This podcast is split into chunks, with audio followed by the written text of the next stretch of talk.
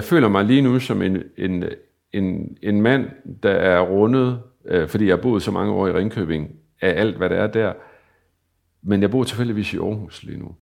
Der går en mand rundt i en forstad til Aarhus. Han leder efter fikspunkter til nye liv på en villavej, langt væk fra fjorden og Vesterhavet, langt væk fra det, han troede aldrig skulle ændre sig.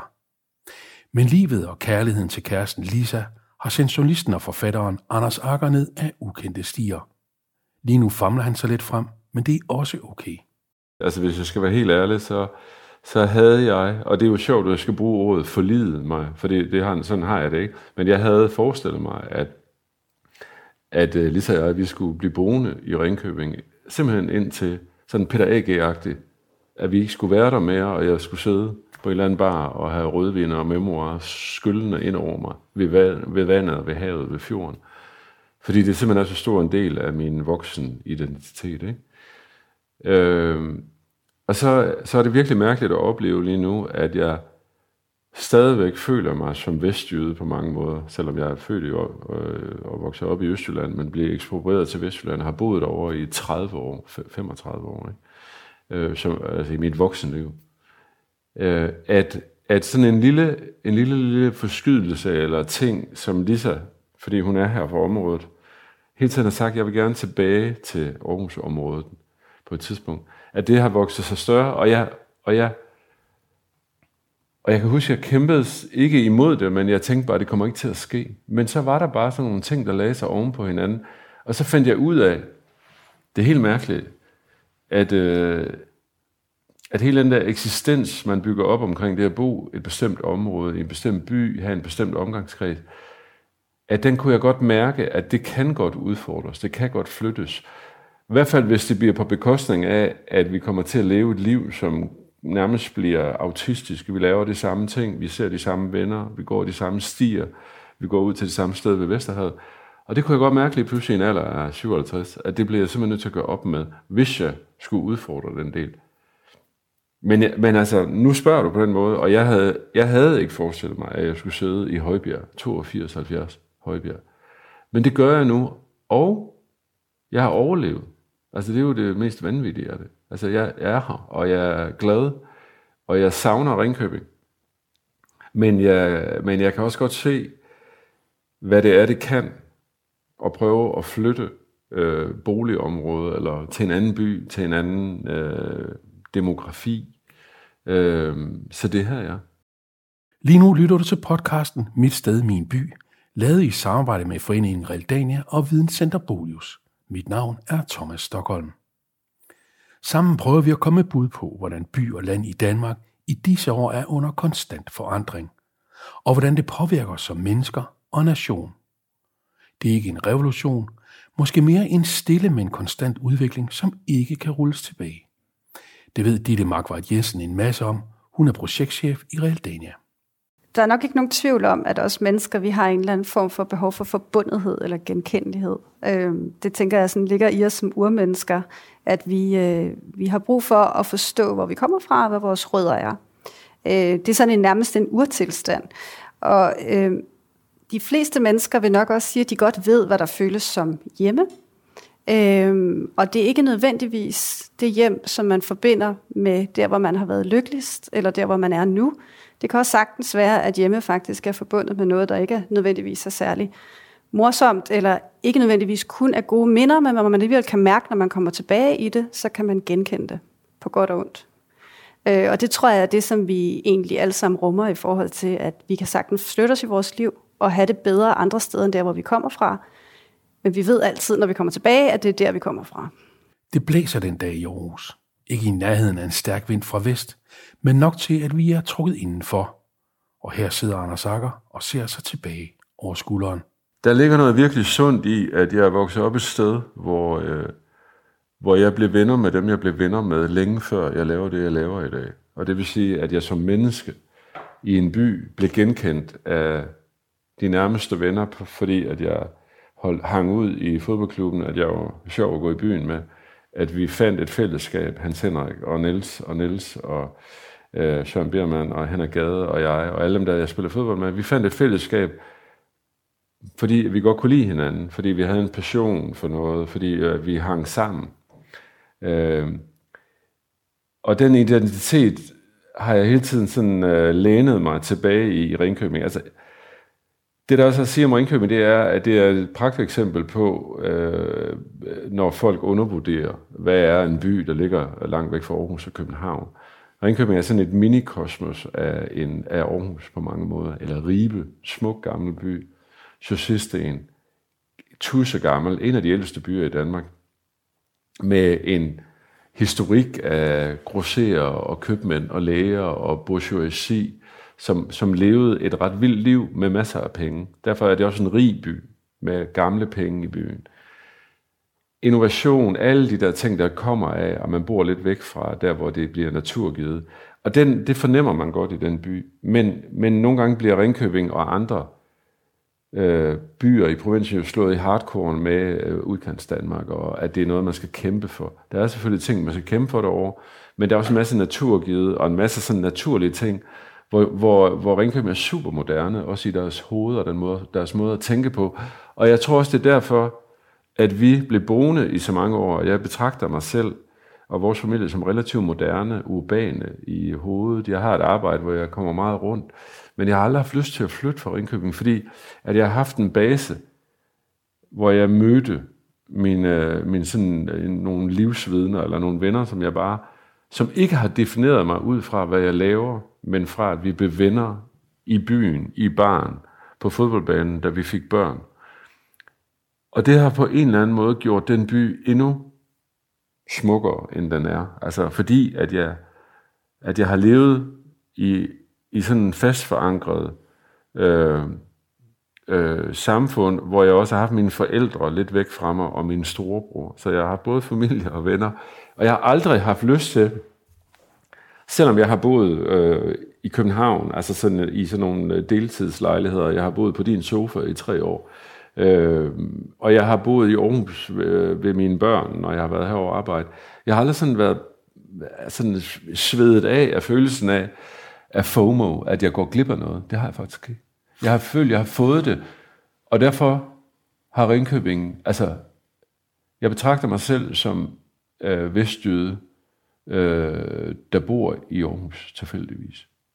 Har, har Ringkøbings størrelse, altså byens størrelse, noget med den identitet at gøre? Ja, det, det, det har den helt sikkert. Der er noget med overskueligheden, og der er noget med, altså det der med at kigge ind i, øh, kigge ind i en by, hvor man godt kan gennemskue en masse ting, og man kan se det, det er transparent. Øh, og, det, og i det ligger der jo også det, som er, synes jeg nogle gange, provinsbyernes helt store styrke, det er, at der er et, øh, et kæmpe element af inklusion. Fordi man bliver nødt til at, og man har brug for mange, altså i fodboldklubben har man brug for alle, hvis man skal stille hold. Nu er Ringkøbing IF en forholdsvis stor fodboldklub. Men i de mindste byer, ikke, der har man brug for, at der er en pisse dårlig højre bak, Øh, og selvom han er virkelig dårlig, øh, og måske er, du ved, ude i de helt små byer, er i et eller andet underligt trosamfund, så bliver man nødt til at have ham med, for det så kan du ikke stille hold. Og så, så, så lærer man at acceptere, hey, han er en kæmpe botthorn, men han skal med ind på holdet, fordi det er en del af det at være et hold. Og den er der også i Ringkøbing, det der med, at man, man bliver nødt til at gå ud på gaden og se, hvem er der, og hvad kan vi bruge hinanden til. Altså den der fællesskabsfølelse, som jeg nogle gange øh, øh, har haft svært ved altid at forklare, men den har man udpræget grad i Ringkøbing. Altså en, en omsorg for hinanden. Man rækker ud. Det kan godt være, man gør det på nogle gange på en mere stilfærdig måde, men der er sådan en, en gruppe, en gruppe omsorg i, i den by, og den har jeg altid været virkelig glad for. Jeg har altid været virkelig glad, altså de senere år, hvor jeg så er kommet ind i den der hysteriske øh, mediebranche, på den måde jeg nu er, Altså, det har været enormt vigtigt for mig, at jeg, at jeg primært i Ringkøbing har været ham, som har været ret engageret i fodboldklubben. Og så kan det godt være, at jeg laver tv ved siden af, og nogle gange rejser rundt. Men det er det, det, er det sekundære. Men nogen vil jo også, også påstå, at sådan et meget tæt fællesskab, eller minikosmos, eller minisamfund, måske også kan være en spændetrøje. Ja. Altså det, kan føles som en dyne nogle gange ja. over livet. Men, og, der, og, jeg, og den forstår jeg godt, men jeg, jeg vil gerne udfordre den, fordi jeg synes, at, øh, at der er en hårfin grænse mellem, at man bor i en by, et område, lad os sige, der bor 10-15.000 i Ringkøbing, ikke? Øh, og der er der helt klart nogle mønstre, man bliver genkendt på, og man ved nogenlunde, hvem hænger sammen med hvem. Øh, men, og og jeg, jeg er fuldstændig med på, nu skal jeg passe på, men jeg er helt med på, at hvis man er vokset op i en by af den størrelse, og har haft nogle kønsidentitetsting, hvis man har for eksempel også været øh, homoseksuel, øh, så har der helt klart været nogle udfordringer. Øh, og der er jo altid forfattere, der vender tilbage til deres områder, hvor de er blevet brændt, og skriver frodende om det og vokse op, og det anerkender jeg fuldt ud. Jeg har så også bare kendt en masse i Ringkøbing, som, som, og jeg kender masser, som er homoseksuelle, som lever et fuldstændig fint og afstemt liv med omgivelserne, med accepten af, hvem de er. Jeg er helt sikker på, at der, der findes mange forskellige mm. historier. Og jeg, og jeg tror, at der er rigtig mange i den der minoritetsfølelse, som, som føler sig mere udsat, når man bor i en by. Man måske ikke har et naturligt netværk, man kan gå ind og være den, man gerne vil være i. Så det, det forstår jeg virkelig godt. Men jeg vil sige, når det kommer til almindelig menneskelig imødekommenhed, så er vestjyder nogle gange, når man rammer de helt rigtige, de genuine vestjyder, det er noget af de mest øh, åbne og øh, sådan almindelige, tolerante mennesker, jeg kender. Og der er, jeg tror det er Simon Kvam eller Niels Havsgaard, der engang har fortalt noget om, at det der med, at man har sejle, man er sejlet ud og kommet tilbage, eller man har drevet landbrug way back. Det er jo ikke et landbrugssamfund derovre mere. Men der ligger der en accept af, at vi ikke alle sammen er ens, og vi ser anderledes ud.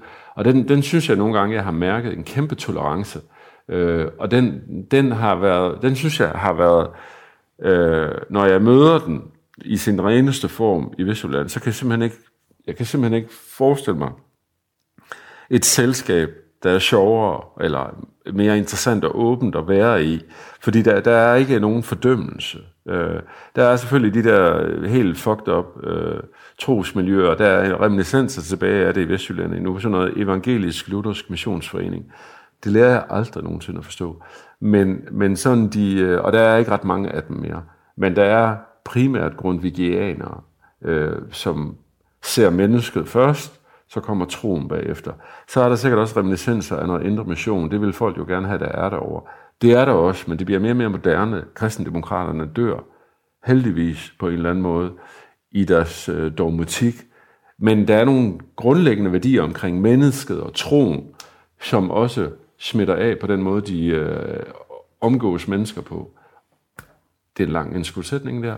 Bare for at sige, at det er også noget af det, jeg har været virkelig glad for øh, i, den, i de der mange, mange år, vi har boet der. Ringkøbing er en ret klassisk dansk øh, købstad, kan man sige. Og, øh, og for os danskere, så er, den, så er den genkendelig på den måde, at den har den klassiske sådan, middelalderlige bystruktur. Den har en algade og en nørregade, og den har en havn og et bytorv. Øh, og vi synes egentlig som danskere, at det er ret banalt. Men der skal man jo lige huske på, at der er jo faktisk folk fra andre steder i verden, for eksempel amerikanere, som er fuldstændig øh, på halen over, at vi har de her historiske bymiljøer, der står, står så intakte, og det gør de også i Ringkøbing. Så har Ringkøbing selvfølgelig også udviklet sig, så den har jo erhvervsområde og boligblokke og campusområde, som rigtig mange af den her type byer har fået op igennem, ja faktisk fra mellemkrigstiden op til i dag. Så den har alle de elementer, som vi kender fra en dansk provinsby. Noget af det, der gør Ringkøbing en lille smule særlig, det er, at øh, den øh, i vores livskvalitetsundersøgelse her i Realdania, der bonger den faktisk hvert år ud som værende øh, den kommune med Danmarks øh, med den højeste livskvalitet. Det er det, som borgerne selv melder ud derop. Og samtidig så er det også den kommune i Danmark med et af de laveste uddannelsesniveauer, og faktisk også med et lavere indkomstniveau end gennemsnittet i landet. Øhm, og det kan man jo godt se som et paradoks, fordi øh, det er jo nogle af de ting, man skulle tro måske bonget ud på livskvaliteten. Men øh, det har måske noget at gøre med, at man i Ringkøbing faktisk er forbundet med naturen og noget, der er lidt større end ens selv. Det er jo en kommune, som har en stor kystlinje også. Øhm, så vi må i hvert fald bare konstatere, at det er nogle glade danskere, der bor i Ringkøbing og omegn. Jeg tænker, at der ligger en, øh, der er noget naturgivet i, at man ligger mellem øh, en fjord og det store hav i Danmark, øh, og ligesom bliver mindet om størrelsen på ens liv. Og så er der en, øh, altså det der Ringkøbing Skjern, der er bare en smuk øh, historisk ramme at være i. Øh, og det, det er nemt at være der, det er nemt at komme til noget. Det er, jeg tror bare sådan, der er en frihed, øh, som, som, som er udtalt. Øh, og jeg tror også, det er det, når folk bliver spurgt om, hvad det er, man holder, ved, øh, holder af ved at bo i Ringkøbing, så er det tit, folk siger jo tit, at det er en gammel, smuk, smuk by, og det er det. Øh, og, og indimellem øh, tror jeg at også folk øh, tror, at folk sover i alkover inde i de der små byhuse og, og står på, du ved, med en høtyv et eller andet sted. Men, men der er et eller andet, øh, en stolthed ved, ved, ved det der lille mini-ribe, øh, som, de, øh, som de også på en eller anden måde får ud i den måde, de lever med hinanden på. Øh, og så er der det forholdsmæssige i det, selvom det er en meget lille by, så er der et super fedt spillested. Altså, generator, der sidder bisse og, og spiller, og, og så kommer områdets bisse-typer, ikke? Love Shop spiller der. Øh, altså, så kommer Love Shopianerne ud øh, i deres sådan uh, tristesse. Øh, der er en lille biograf med to sale. Den ene spiller indie-film, øh, den anden spiller bredt. Der er fine restauranter forholdsmæssigt. Det er et mini-udgave af noget. Og det er nogle gange svært for byen og for byens indbygger, og for overbevise folk om det, fordi de kører nogle gange igennem byen for at komme til Vesterhavet. Men der er en fin lille by der, som lever. Der er bare ikke så mange, der er ikke så mange uh, numerisk af nogen, og der mangler også kaffebar nok. Vi, vi har, jeg har en meget god ven, som siger, man kan ikke bo et sted, hvis ikke man mindre end to minutter efter man har forladt sin lejlighed, kan stå med en cortado i hånden. Ja og han er selv fra Sønderborg. Øh, og det griner jeg af hver gang, fordi han er fucking sjov med det. Men der kan man bare sige, at der skal man måske nogle gange gå 8 minutter. Mm. Og det, det er nogle gange det, der er forskellen. Og man skal nogle gange booke bord på restauranterne, fordi der ikke er så mange. Lidt før, og man har ikke udvalget. Men ellers, så er mit forsvar evigt for, øh, for den slags byer. Der mangler måske flere gode kaffebarer i Ringkøbing. Men nu mangler der også en Anders Akker. Ingen grund til at udråbe ham til byens helgen, men det betyder faktisk noget, om man er der, eller om han sidder i 8270 Højbjerg. Altså, der er sådan en bred enighed om i, i byplanlægningen, at den blandede by er den gode by. Og det er en blandet by forstået sådan, at der skal være forskellige typer af funktioner og boliger. Men det betyder faktisk også, at den gode by indeholder forskellige typer af borgere, og det gælder både de sociale lag, det gælder også etniciteter, øh, religion, øh, køn, alder. Øh, så derfor så kan man sige, det er rigtig vigtigt i en by som Ringkøbing, at der også er nogle øh, professionelle, kreative mennesker til stede, som ikke bare besøger byen, når de er i sommerhus, men faktisk også er bosat der og gør deres indflydelse gældende lokalt i de demokratiske processer, eller måske vil være synlige i aktiviteter i byen. Øh, så derfor så er det rigtig vigtigt, at man forsøger at arbejde hen imod den blandede by. Og der er nogle af de her byer, øh, lidt ude på landet i Danmark, som kæmper lidt med at fastholde, øh, hvad skal man sige, den, den kreative akademiske klasse. Og, og, og med Anders Akker, som så flytter væk fra byen, og som er et bys barn, og også måske også har betydet noget for den lokale stolthed. Det er klart, det er jo et tab. Så mange af hans type er der jo heller ikke i Ringkøbing. Så jeg skulle egentlig være blevet? Nej, det skal du selvfølgelig ikke, men det er bare interessant, hvordan en by kan skabes og og, øh, og udvikles. Ja. Men det kræver bare, at der er ligesom på alle hylder, altså der skal være typer af alle mennesker. Ja. Hvilket egentlig bare var et indløb til, kan man, kan man tale om, at man skylder sin by noget? Ja, det synes jeg Altså har, skylder man tak for noget? Ja, og, og, jeg, og jeg vil sige, at... Øh, det tror jeg faktisk også, at både fodboldklubben og borgmesteren og alle mulige andre vil, øh, vil skrive under på, at jeg, at jeg benytter altså simpelthen hver eneste chance, jeg har, altså uden at det bliver gemagt, men altså for ligesom at nedtone den der de og os øh, følelse, som jeg tror øh, har været frustrerende for, øh, for for eksempel Ringkøbing i mange år som jo er notorisk Vestjyllands hovedstad historisk set. Ikke? Mm. Nu er der selvfølgelig Herning og Holstebro, der er større og måske tiltrækker mere arbejdskraft og sådan noget. Det er Danmarks største øh, industrikvarter nu. Ikke? Der er kæmpe mange øh, industriarbejdspladser i det område. Der er sådan nogle lunger derovre, der ligger og pumper. Og hver eneste gang, at, jeg, at vi er kommet ind i den debat, fordi jeg, jeg er jo også nogle gange, det er ligesom Niels Havsgaard, uden sammenligning, er blevet ringet til, når der skal forstås noget op i Nordjylland. Så, så bliver jeg nogle gange ringet, der står i kartoteket over Vestjylland. Hvis jeg skal sige noget om surfer eller noget, så ringer de nogle gange til mig. Jeg må sige, at jeg ved ikke noget om det. Men, men man ringer tit også, når der er et eller andet sådan noget provins kontra storbyen. Og jeg, jeg benytter bare hver eneste øh, mulighed for egentlig at sige tak til, at, øh, at mine børn, altså jeg, jeg, der har været tre børn igennem min øh, opdragelsesanstalt, øh, at de voksede op i en by som Ringkøbing. Altså, øh, og jeg kan mærke, at de tre, deres identitet ligger i Ringkøbing. De bor i Valby og i Aarhus nu, ikke? Øh, men, men, men jeg er enormt glad for, at de voksede op med fodboldklubben og byen som sådan, som deres sådan, pejlemærker. Og, og det siger jeg, hver gang jeg kan komme i nærheden af det, mm. at, og jeg tror også, der er sket noget fra den gang, altså nu er vi nogenlunde jævnaldrende, ikke? Dengang, at øh, du var ung i udkanten af Aarhus, og jeg var ung i, øh, i Skærn, hvor jeg kom til, øh, eller Rækker Mølle, lidt uden for Skærn, der, der var der en latenstid fra det, der var op og vende mm. i Aarhus København, til at det endte øh, i Skærn, øh, Rækker Mølle-området, ikke? og Jules Minde også.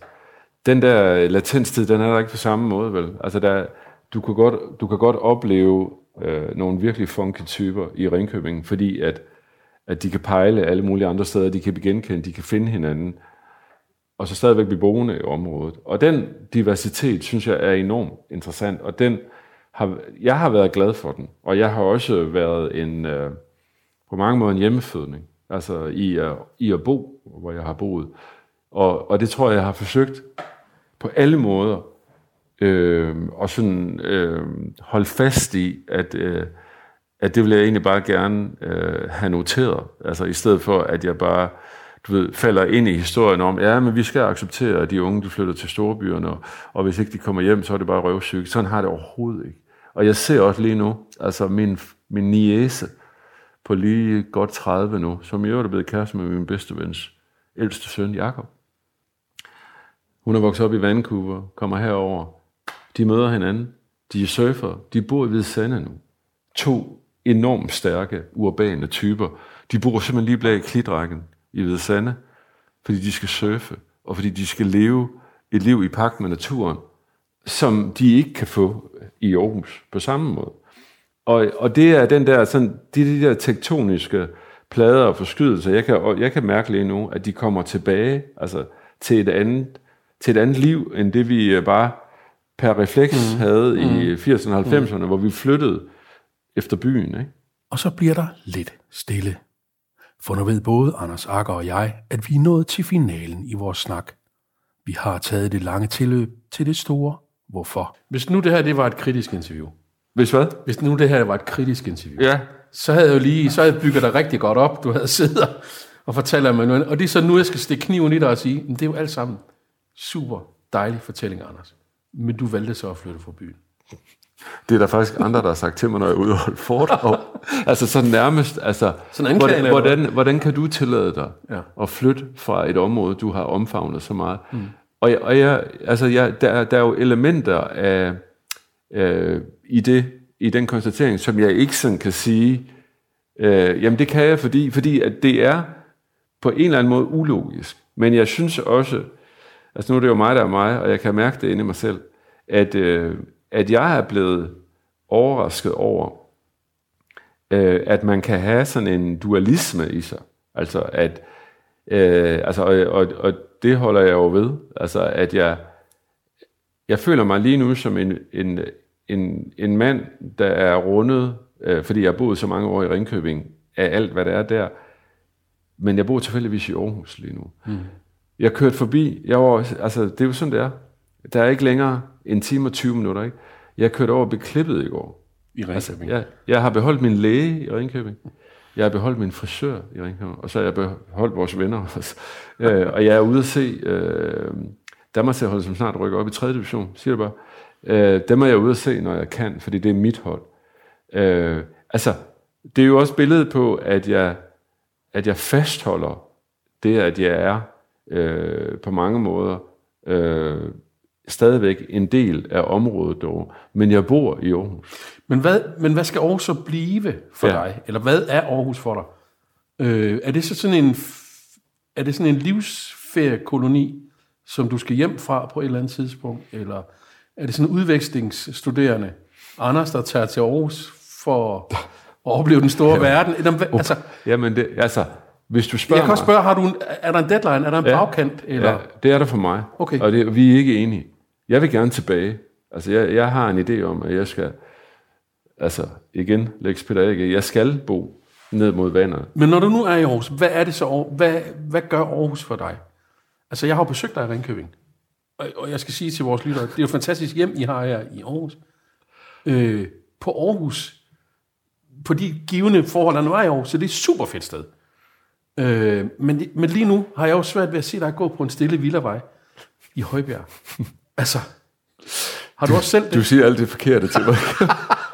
ja, ja. jeg må have tænkt tanken. Nej, altså, Altså- det har jeg faktisk ikke. Men jeg, jeg, jeg har kæmpet med, at jeg bor i et... Øh, jeg, har forsøgt, jeg har forsøgt at gøre Højbjerg, den her del af Højbjerg, AGF-baner er lige herovre. Ja. Det skal vi ikke snakke for højt Det er om. meget stort i mit liv jo. Altså, jeg, har forsøgt, jeg kæmper med følelsen af, at jeg bor i et parcelhuskvarter nu. Ja.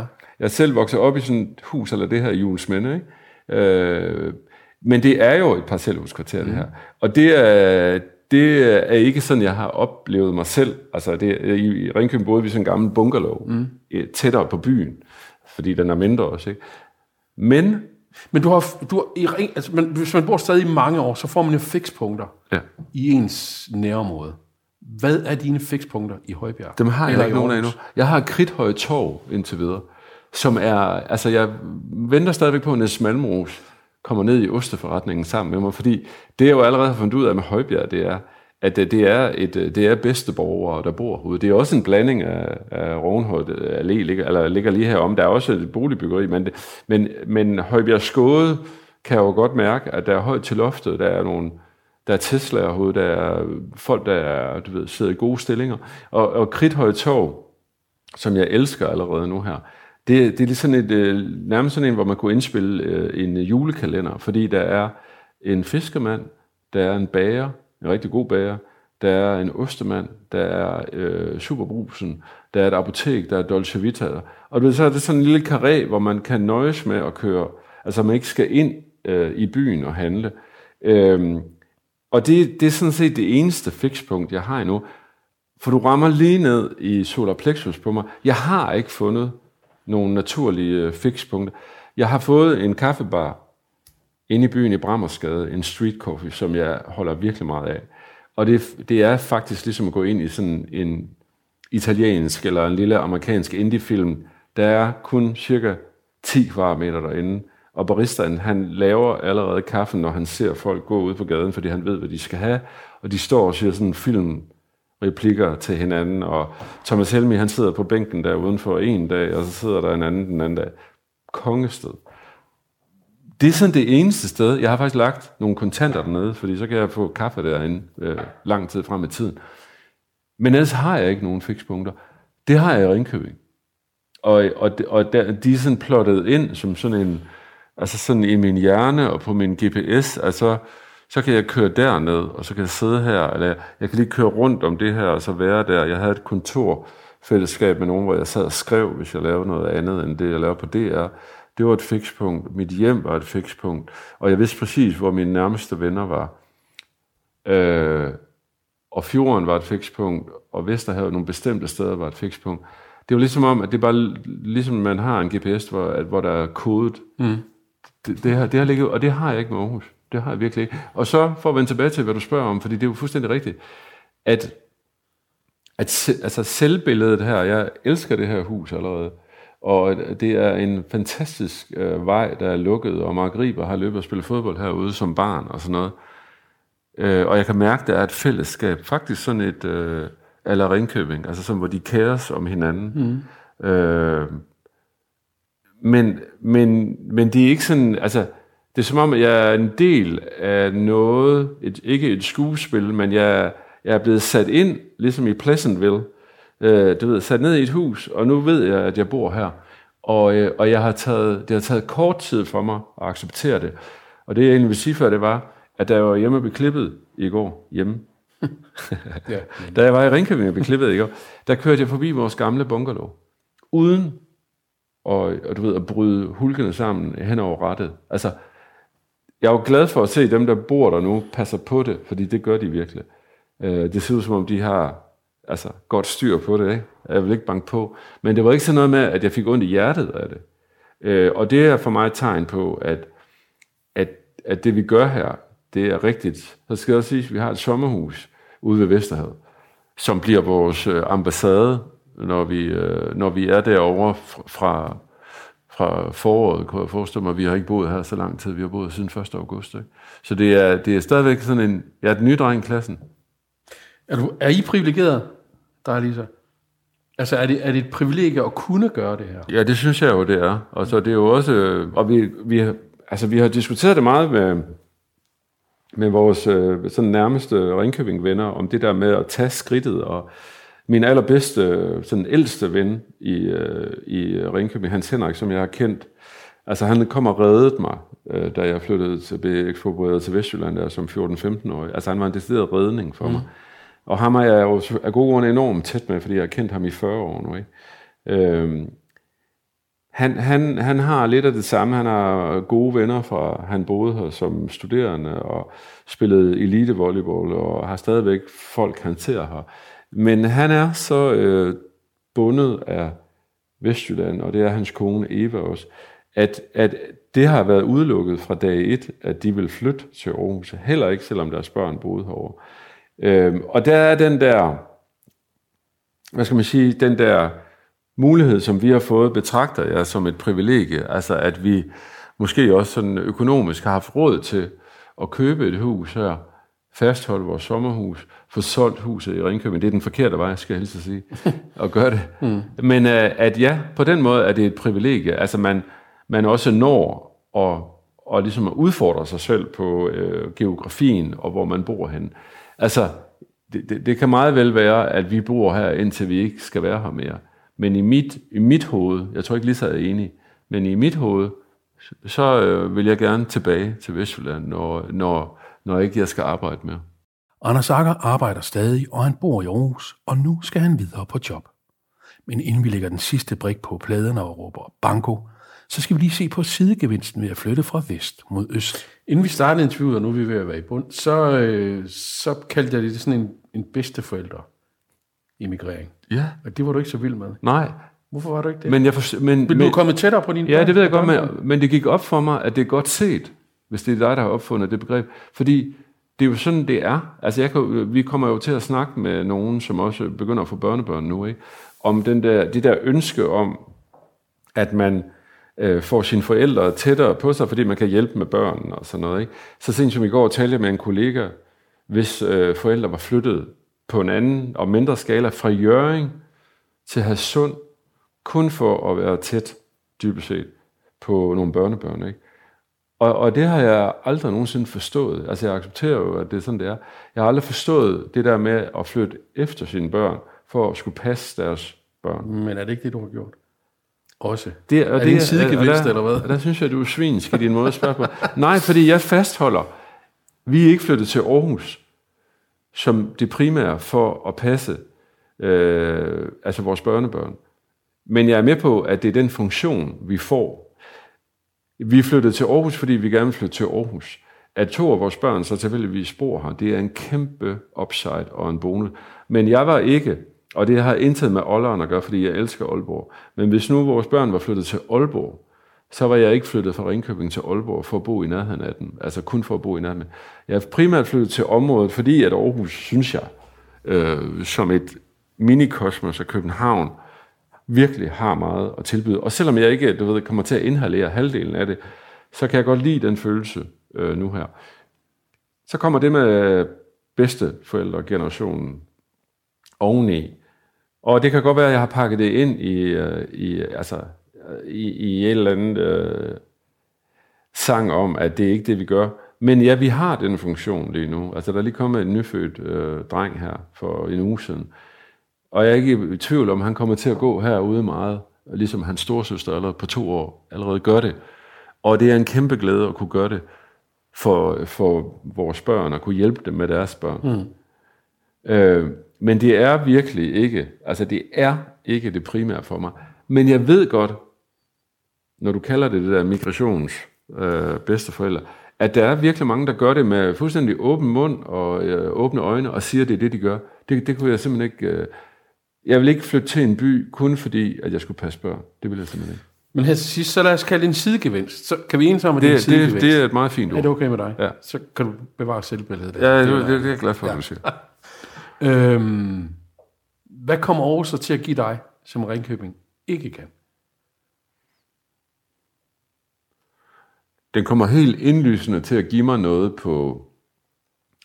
Øh, ikke at vi har været gode til det endnu, men altså, vi kan godt lide at sidde og spise på nogle squeaky øh, steder. Altså, fordi vi også er nået efterhånden til et punkt, hvor, hvor vi... Øh, altså, der, det er det der afterlife på en eller anden måde, punkt, hvor vi, hvor vi bedre kan komponere vores liv, og øh, vi, er ikke, så- vi, vi sidder ikke loven af hinanden. Vi har sådan et fælles udgangspunkt, og vi har vores børn og familie og sådan noget. Men vi kan køre ned på Halibut, ned på Aarhus Ø, og spise frokost, når vi har lyst til det. Og der kan man sige, der har været nogle begrænsninger i Ringkøbing på, hvor mange steder kan vi køre hen der. Så den der by, der ligger åben for mig og for os, den, den tror jeg, vi kommer til at holde, holde rigtig meget af. Altså, så er der, der er også noget med sådan infrastrukturen og følelsen af at være i en by, som jeg godt kan lide, altså adgangen, hurtig adgang. Aarhus Stadion ligger lige hernede. Jeg går sådan og bakser med, hvornår jeg skal begynde at gå. Der skal vi ned. Og på Aarhus Stadion. Øh, vandet ligger lidt herude. Det er det forkerte vand, og det vender forkert. Der er noget med øst og vest. Men det kommer jeg også til på en eller anden måde at, at tage ind. Og alle, der har, er født og opvokset i Aarhus, fortæller mig jo, at, at det er fantastisk øh, vandet at bo tæt på den måde. Jeg siger bare til dem, ja, det er fint nok. Det er ikke det rigtige vand. Det er ikke Vesterhed. Men, men, øh, men, jeg, men, jeg, men jeg synes, der er også egentlig også noget med at bo inde, altså det er som om man bor inde i sådan et smørhul af Danmark. Altså jeg kan mærke sådan den der, jeg har været vant til at skulle køre meget langt, øh, også hvis jeg skulle holde foredrag. Jeg var i Horsens i aftes og holdt et øh, foredrag dernede, og der ville jeg normalt skulle bruge halvanden time, mere eller mindre, ikke for at komme fra Ringkøbing. Og nu i Aarhus, så triller man ned af E45, og du er der på en halv time. Øh, skal jeg til Aalborg, der er en time. Skal jeg til København, så tager jeg færgen nu. Nu er jeg begyndt at tage færgen. Så den der følelse af, at man er inde midt i det hele, den har jeg jo virkelig savnet i, øh, i 30 år. Nogle gange har det været en fordel at være i Ringkøbing, hvor man er langt væk fra mange ting. Ikke? Fordi man følte også nogle gange, at man trak sig tilbage. Men der er noget super, super fint ved tanken om, at man bor lige inde midt i det hele.